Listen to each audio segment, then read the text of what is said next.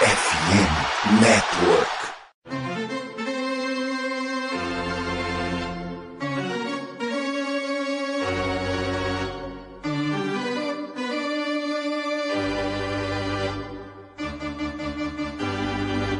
It's time for Dodger baseball.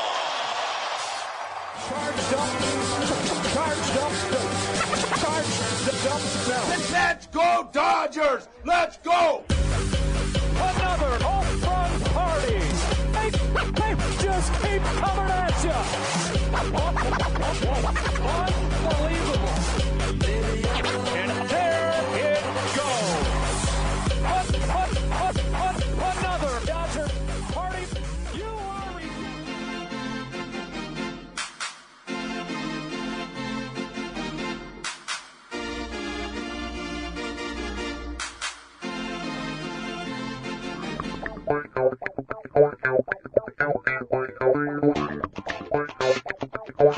E aí, Dodgers Nation, tudo bem? Como é que vocês estão? Começando a partir de agora o episódio 152 do meu, do seu, do nosso Dodgers Cast Baseball. Falamos aqui da FN Network para vocês. Eu sou o Thiago Cordeiro, hoje comigo mais uma vez a dupla com o Gabriel Barros. Lembrando que a gente tem as nossas redes sociais do Dodgers Cast, @CastDodgers, tanto no Instagram como no Twitter. Quem está operando lá é o nosso Kevin o Dodger. O homem é uma máquina de produzir conteúdos para as redes sociais. Dá essa força pra gente, põe para seguir lá, curte, compartilha, comenta, aquelas coisas que os antigos falavam para vocês.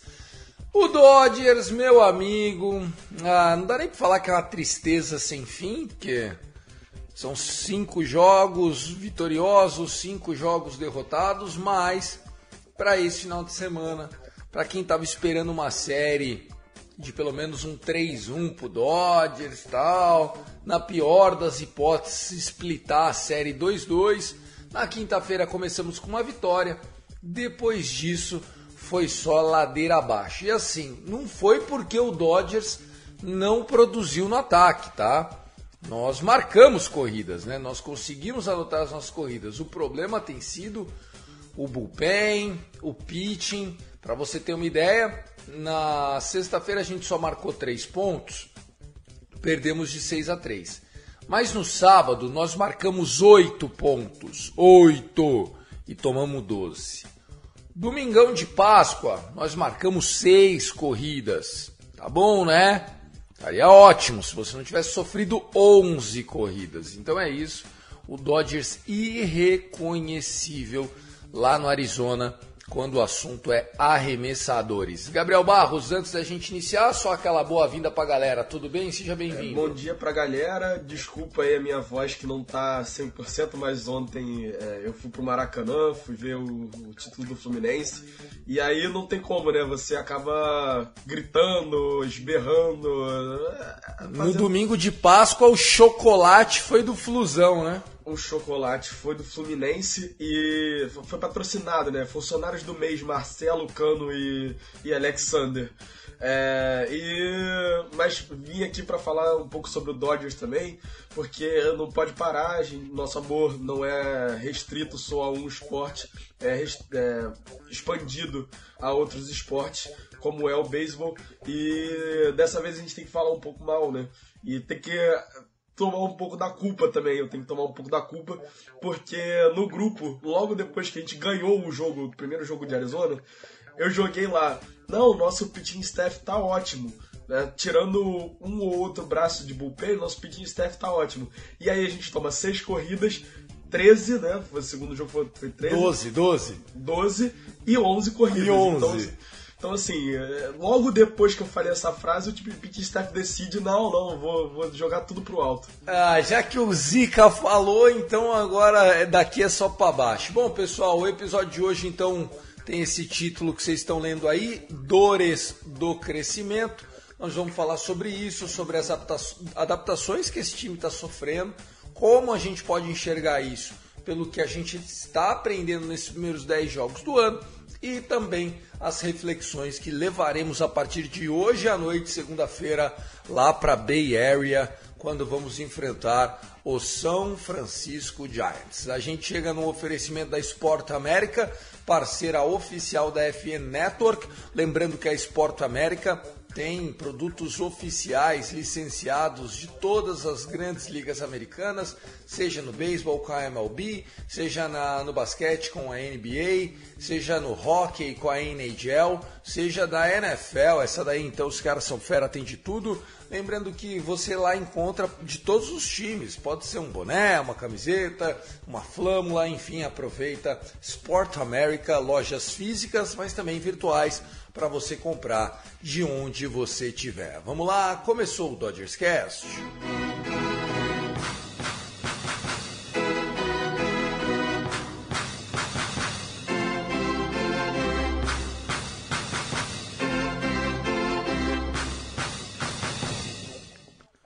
Dores do crescimento. Gabriel Barros, lógico que dores do crescimento é uma expressão que a gente usa normalmente para o lado negativo da coisa, né? A gente tem essa questão das dores do crescimento porque existe, né, cerca de uma parcela da população das crianças, quando elas estão crescendo, elas estão se desenvolvendo, elas enfrentam dores no corpo. Eu não passei por isso, meus filhos talvez não tenham reclamado disso, mas a grande verdade é as dores do crescimento, que a gente sempre enxerga o copo meio vazio, Gabriel.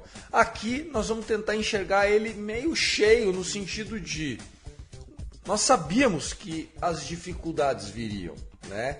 Ninguém é lunático. Esse time 2023 do Dodgers, essa versão 2023 do Dodgers, foi pensada, foi construída ou foi até abandonada pelo Andrew Friedman justamente para sabermos se aquilo que a gente tem pedindo passagem na nossa farm system, né, na nossa categoria de base, vamos dizer assim, é o suficiente para a gente seguir para os próximos anos. Em algum momento, nós precisaríamos dar espaço para James Outman, Miguel Vargas e dos arremessadores, o próprio Michael Grove, Brian Pepiot, Andre Jackson. Então assim, não adianta também a gente vir aqui, como fizemos na quinta-feira, elogiar os meninos, chegar agora na segunda-feira, descer a porrada nos meninos. Nenhum caminho vai ser 100% fidedigno, verdadeiro, Gabriel. Mas me parece óbvio que o time do Dodgers, e não só o Dodgers, mas as novas regras do beisebol estão promovendo um ritmo diferente para os nossos jogadores, principalmente para os arremessadores, né?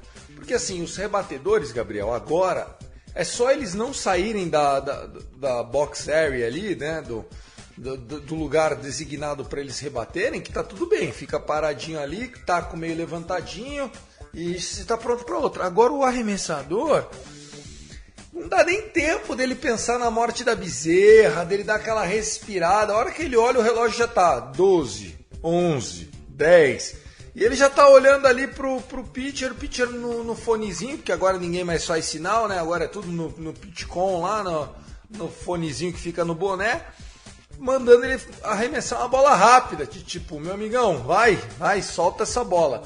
Sem shift, né, com um campo um pouco mais espaçado aí com os defensores. Moral da história, o Arizona Diamondbacks foi melhor que a gente, mereceu a vitória na série, só que eu preciso destacar isso para vocês.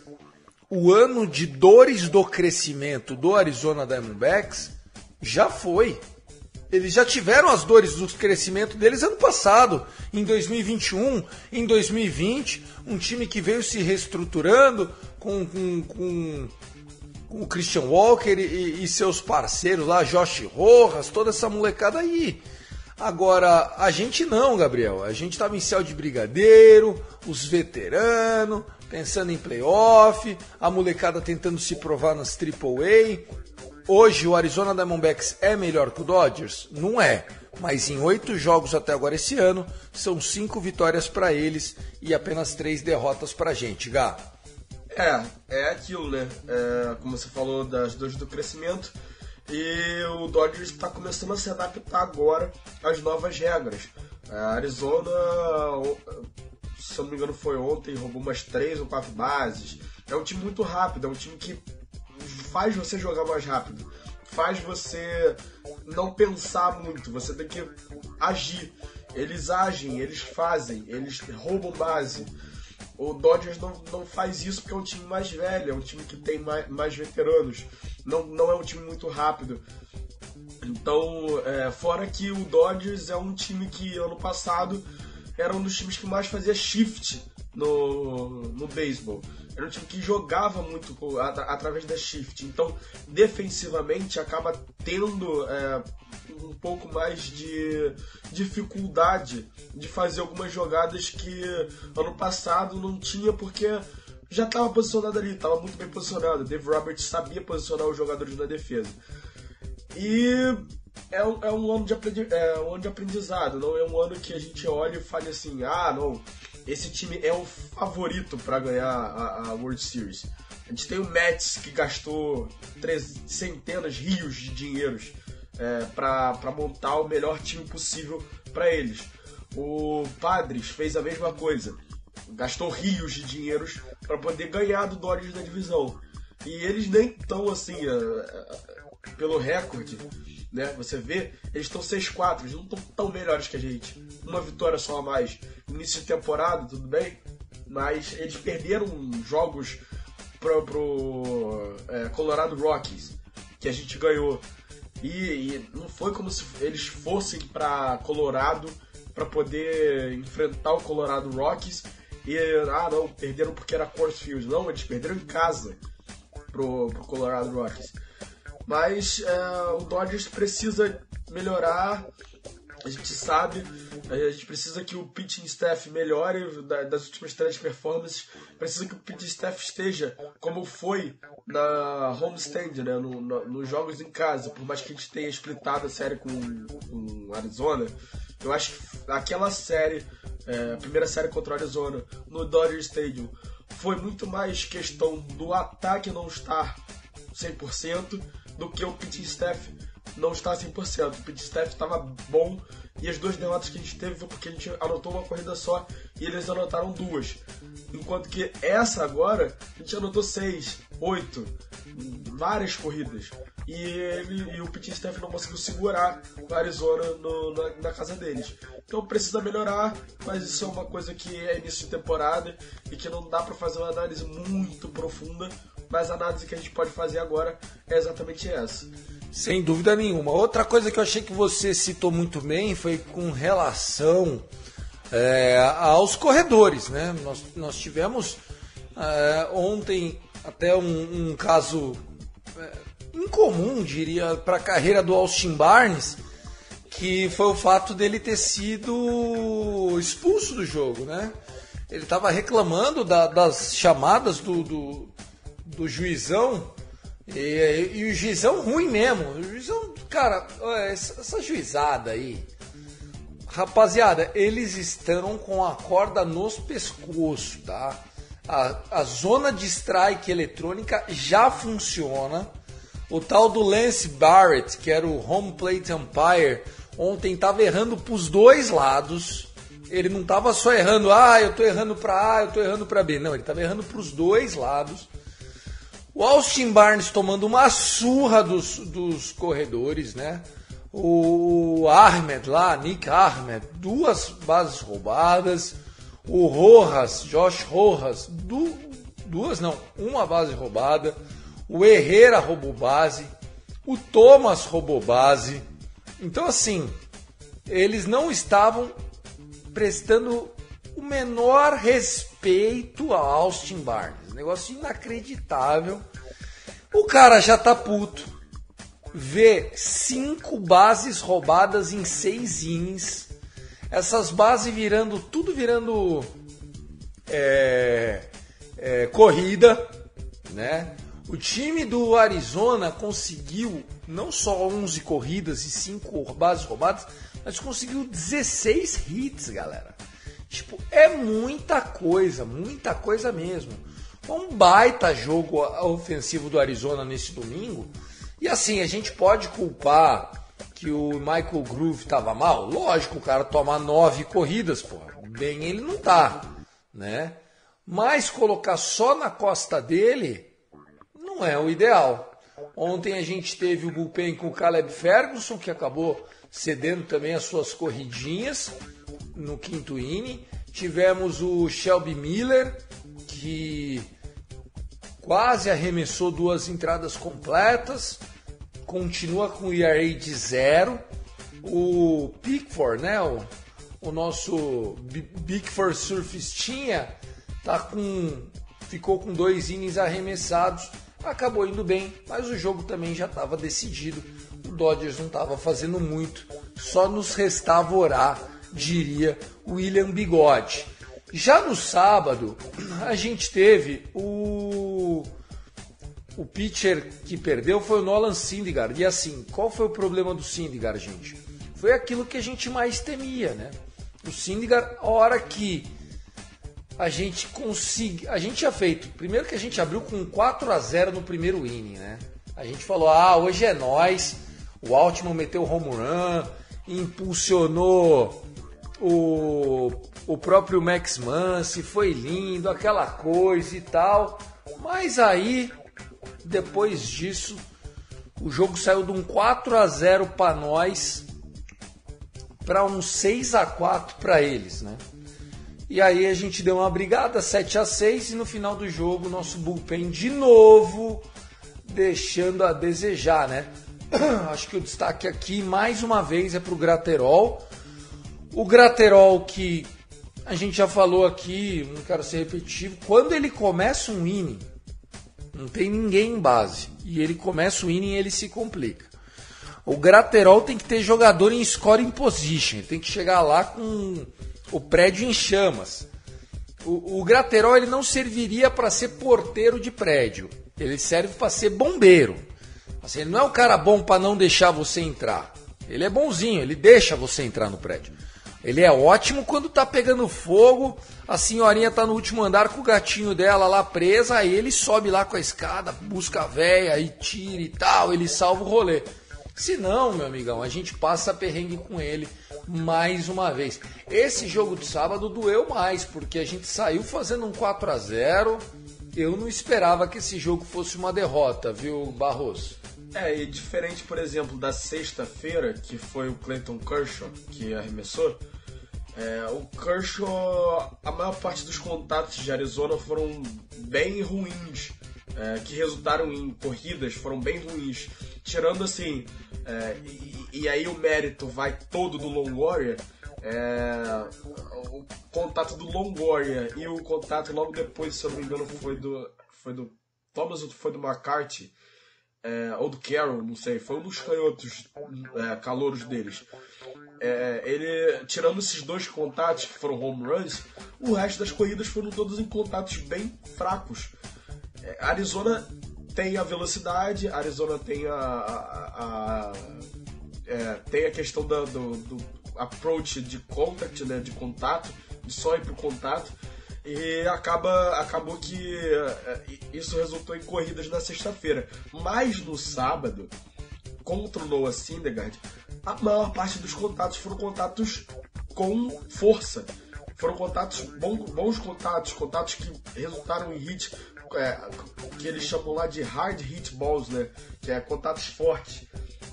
É uma coisa que preocupa um pouco, porque no primeiro jogo da temporada, por mais que ele tenha sido bom assim em relação a limitar corredores, limitar corridas, o Syndergaard parecia um pouco o Andrew Heaney ano passado, que era aquele cara que, quando não conseguia strikeout, era só home run. Era home run. Mas quando ele estava bem, era só strikeout. Era strikeout. Então, meio que isso preocupa. Acho que eu prefiro um pitcher que permite contatos ruins, mas que limita a bola longa, porque contatos ruins depois você pode sair de uma entrada, né? Você pode sair por conta de uma double play, você pode sair por conta de um ground out ruim, entendeu? Um contato ruim que se torna a eliminação de um corredor. Já o home run não.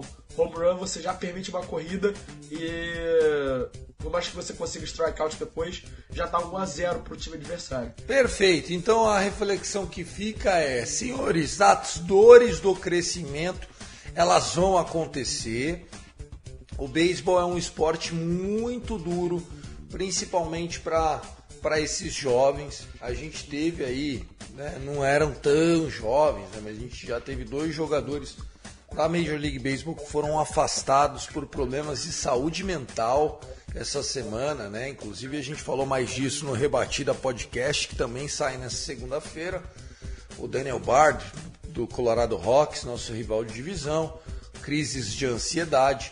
Porque o que acontece, pessoal? Beisebol, diria Babe Ruth, é 90% mental e os outros 50% é físico.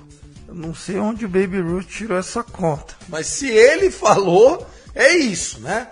90% mental e os outros 50% é físico. Tá bom, a frase é dele, não é minha, mas já mostra o GOAT, né?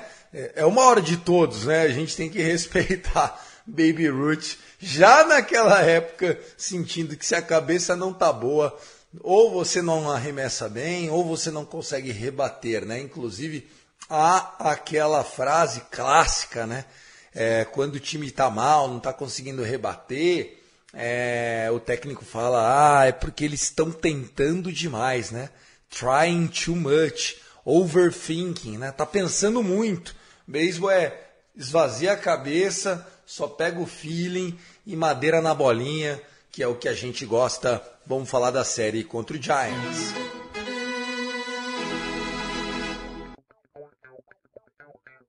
Sem tempo para respirar. Depois de ter tomado um chacoalhão no Arizona, continuamos a nossa sequência fora de casa. Agora, desta vez, uma série contra... Eles são perigosos, o time do San Francisco Giants. Já teremos no Montinho nesta segunda-feira, 10h40 da noite, horário de Brasília. Ele é o Culucci Julio Urias contra Logan Webb. Confronto que já foi de playoff e não faz muito tempo. Depois, às 10h45, na terça-feira, Dustin May contra a lei do ex, Alex Wood. Aquele mesmo, Alex Wood, que estava no elenco nosso e tal, foi campeão com a gente. E depois, nós teremos na quarta-feira, Clayton Kershaw, também às 10h45. O GOAT dos GOATs vai estar com a gente, trazendo a sua... voracidade contra Alex Cobb. O nosso descanso, Barros, ficou só para quinta-feira. Você vem de uma série dura contra o Arizona Diamondbacks, apanhando igual gato morto, e já não descansar para pegar o Giants é melhor, é pior, deixa para descansar depois, ou às vezes, mas descansar vindo de umas 3 derrotas seguidas é pior, porque daí o jogador fica se martirizando, é melhor já botar para fora de uma vez. Qual que é a sua linha de raciocínio aqui, Gá? Eu acho que é um pouco pior, porque eu acho que se você tiver um pouco de tempo para maturar o que aconteceu, é um pouco melhor, porque você consegue respirar, não, peraí, isso aqui eu fiz errado, isso aqui eu fiz certo.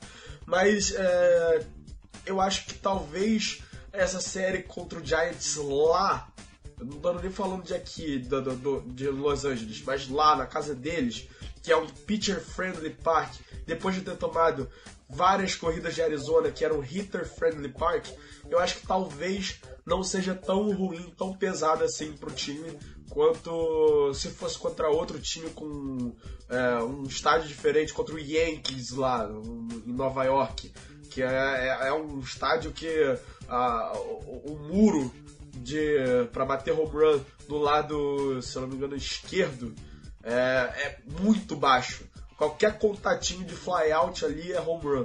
Então, se você pega um estádio como o estádio do Giants, que as dimensões do estádio são muito favoráveis aos pitchers, é muito melhor do que você pegar um estádio como o estádio do Arizona, que as dimensões são muito melhores aos rebatedores. Tanto que a gente viu o que aconteceu nessa série, né? Que a gente anotou muita corrida, mas a gente também tomou muita corrida. É isso. E agora a gente pega, né, vamos dizer assim, um time do San Francisco Giants que rivalizou com a gente pra caramba durante a temporada 2021, né? Surpreendente, teve um ano absurdo. E agora eles vêm com essa parte alta da rotação deles, né? A gente não vai enfrentar o Desclafani, que foi muito bem aí no final de semana e tal, mas nós vamos pegar o Logan Webb, nós vamos pegar o Alex Wood, depois nós vamos pegar o Alex Cobb. Cara, não acho que são, assim, se eles estão na parte alta da rotação deles, nós também estamos na nossa. Julio Urias, Clayton, Dustin May.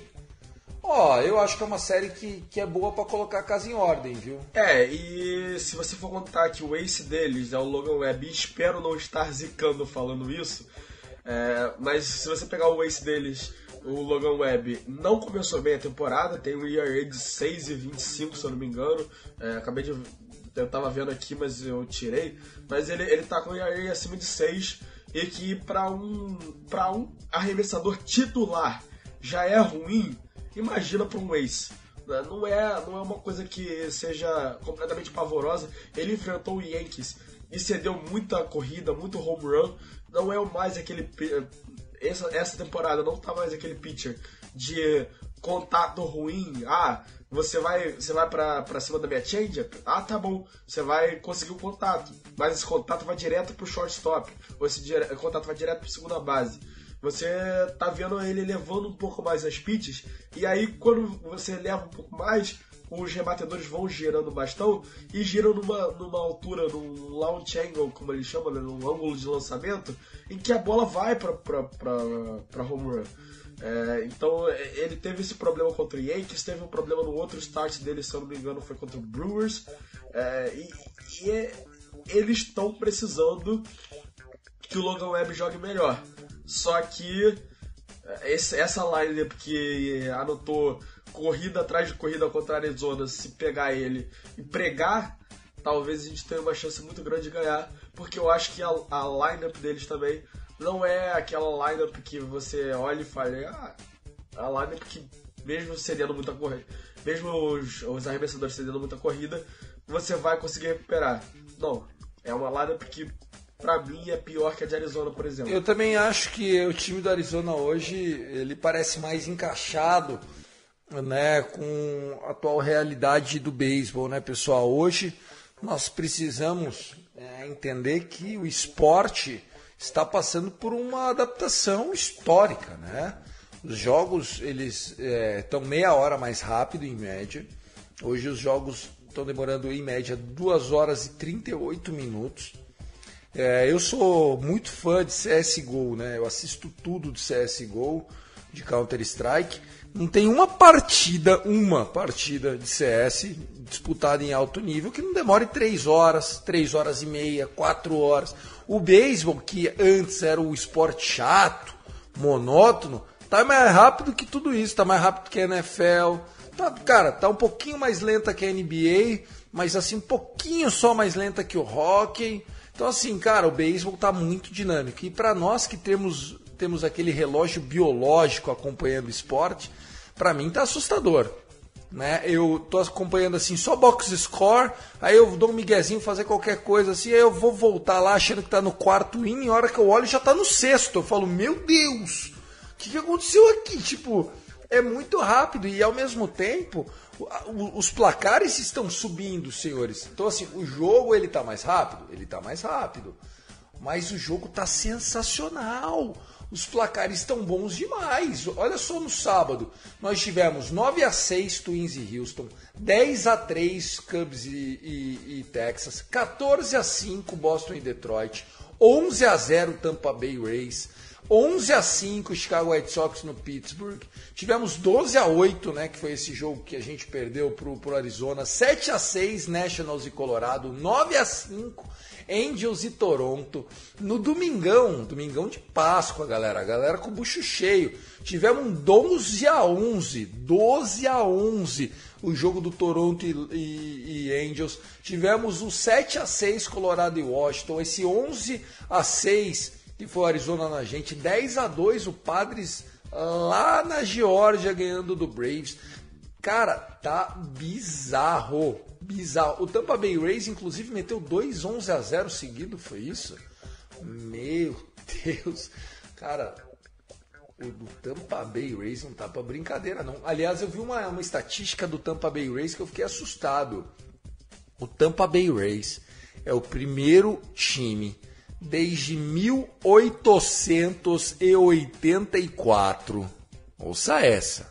É o primeiro time há 139 anos atrás, 139 anos atrás, a conseguir um run differential, ou seja, um saldo de pontos entre as corridas que você faz menos as corridas que você leva, de pelo menos 50 pontos nos primeiros 9 jogos. Então o saldo deles em 9 jogos está de 50. Em 1884 foi o primeiro ano que o arremessador pôde lançar a bolinha por cima. Primeira vez, foi na temporada 1884. Sabe o que isso significa? Que nunca um time fez isso. Foi a primeira vez. Tampa Bay Rays, 139 anos depois eles conseguiram. E lembrando que o time ainda não perdeu esse ano, está 9-0. O Tampa Bay Rays já é o campeão? Não é. A temporada vai se alongar, porém, a gente tem que ressaltar, o Arizona Diamondbacks é melhor que o Dodgers? Não é, mas em 8 jogos venceu 5 e só perdeu 3. A nossa sorte é que a gente só enfrenta o Super Diamondbacks em agosto. Agora, nos livramos dessa correria desgraçada. Parece o pessoal lá, os cria lá em Copacabana, né, velho? Correria, corre daqui, corre de lá, que ninguém pega, viu, Barros? É tipo o Flamengo esse ano, querendo disputar com a rapaziada, os jovens. Aí, pô, os caras, quando tem a correria, pô, cansei, Arrascaeta, Gabigol, pô, cansei. Felipe Luiz, né? Cansa, não tem o que fazer. A gente também é um time mais velho, tem uns... Assim, não vou dizer que a gente é um time completamente velho, porque a gente tem a rapaziada, o Altman, o Vargas, mas é um time mais velho, é um time que tem mais experiência, que foi reunido para ganhar um campeonato. Já o Arizona Diamondbacks está ali, ó. Não... Eu quero maturar os meus jovens, eu quero dar experiência para eles. Vamos jogar, bota aí, vai, joga. Vamos ter medo? Não. Vamos jogar, vamos lá. Vamos. Eles não são imbatíveis. A gente viu isso ano passado, o Padres bateu eles. Então por que a gente acha que ele é imbatível? Não. Vamos jogar, vamos confiar que cada arremesso é um arremesso. Cada rebatida uma rebatida, e essas novas regras deram uma favorecida deles, né? Porque cada vez mais o pace do jogo está aumentando e o pitch clock está ajudando, a restrição de shift também, que é um time muito, muito rápido. As bases maiores, né? Isso. Nós vamos ter que aproveitar isso também, cara. E eu acho que agora, vendo tudo que está acontecendo... Acho que faz mais sentido ainda o Andrew Friedman ter segurado um pouco o dinheiro, até para saber o que ele tem na mão, qual é o time dele, porque realmente tá um novo jogo aí para quem faz a gestão do elenco também. Gabriel Barros, voltamos então entre quinta e sexta-feira com a série do final de semana.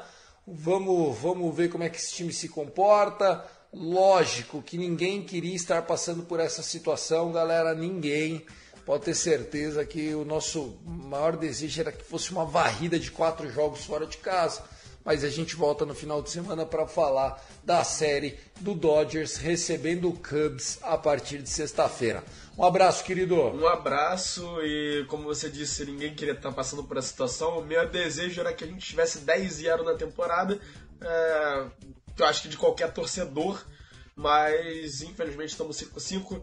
Vai melhorar, as coisas não vão ficar assim, as coisas vão melhorar. O Dodgers tem a capacidade, tem a experiência de um corpo de arremessadores que é experiente, com o Syndergaard e o Kershaw também.